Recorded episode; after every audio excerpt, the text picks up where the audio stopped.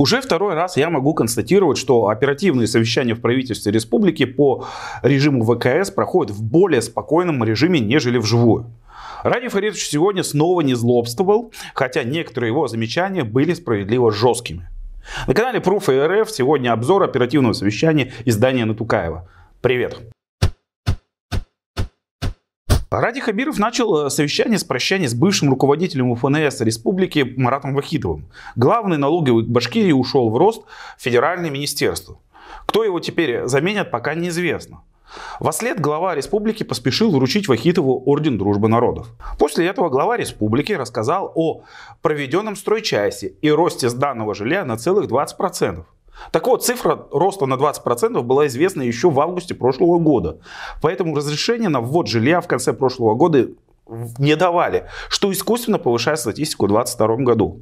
А вот далее, судя по количеству выданных разрешений на строительство, будет большой провал. Глава региона далее порассуждала о переводе транспорта на газомоторное топливо. В частности, отметил, что Башкир-Автодор и Башавтотранс должны перейти на газ в обязательном порядке. А также главы районных администраций должны подтолкнуть на это и свои муниципальные структуры. Большую часть э, ответственности глава республики переложил на районных глав и в связи с развитием пандемии коронавируса. Дети в этой волне более массово и очень быстро заражаются. Я даже по своему сельскому детсаду и школе могу об этом судить. А вот дозвониться до поликлиник, пригласить врача или записаться на прием сейчас архисложно. При этом нам говорят о 0,67% заболевших детей и что дистант не нужен. Ради Хабиров сам так прямо и говорит, что по дистанту принимать решения должны сами главы районов по согласованию с Министерством образования. То есть он переложил бремя принятия решения с себя на глав. Надо сказать, что Радию Фаридовичу хватило мужества признать провал организации работы медучреждений в текущей волне ковида. Он так и выразился, что работу выполнили плохо. В конце недели было принято решение об увеличении часов работы поликлиник с 7.30 утра до 10 вечера, до 10 часов вечера. Шаг, наверное, правильный, ведь омикрон пока побеждается и без госпитализации. Но по факту сегодня с утра образовались очереди у поликлиник. Выяснилось, что Башкирский государственный медуниверситет также не дал требуемого числа студентов и ординаторов для усиления больниц.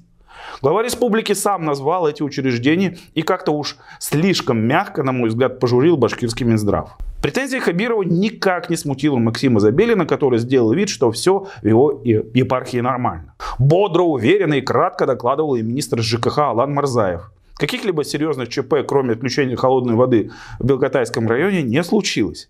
Алан Викторович отрапортовал, что уборка снега во дворах и улицах была произведена в штатном режиме. Так ли это, судить, наверное, вам. Очередным видео вместо доклада отделался министр спорта Руслан Хабибов. Как достижение республики он представил участие 14 спортсменов из республики в Пекинской Олимпиаде. То сделаем ремарку, что 7 человек из 14 это хоккеистки Агидели. Во-вторых, чисто башкирских воспитанников спорта там также не большинство. Тем не менее, пожелаем нашим спортсменам удачи и успехов. Об успехах своих предприятий также рассказали директора Уфимского аэропорта и завода Нефаса.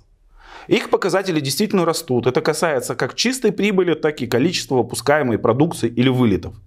Аэропорт еще будет меняться в приятную сторону в контексте 450-летия Уфы. По ПФО МАУ называли самым загруженным аэропортом. Странно, что в этом смысле Аэрофлот сократил количество рейсов между Уфой и столицей. А вот на Нефасе также правильно, как отметил Радих Беров, вскоре может проявиться кадровый голод. В этом смысле он предложил провести совместное совещание представителей предприятий, министерств и колледжей.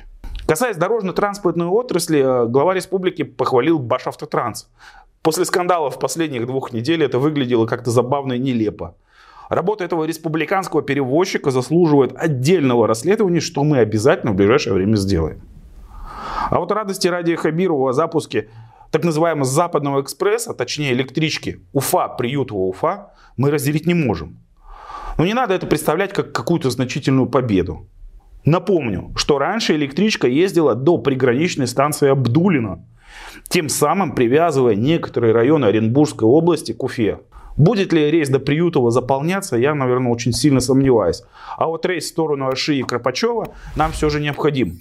М5 на этом участке дороги очень опасная трасса. Ради Фаридович несколько огорчил меня лично. Он вдруг сообщил о том, что улица Пугачева будет перекрываться на ремонт.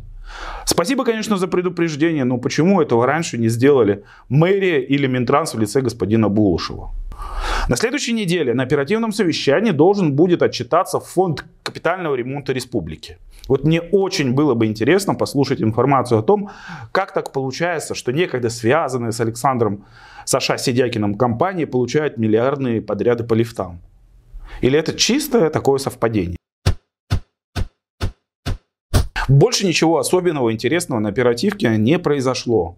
Наверное, здесь стоит лишь упомянуть о печальном лице депутата Госдумы России Риме Утяшевой, которая докладывает о работе колл-центров. В финском сегменте Фейсбука начался очень жесткий холивар вокруг нее.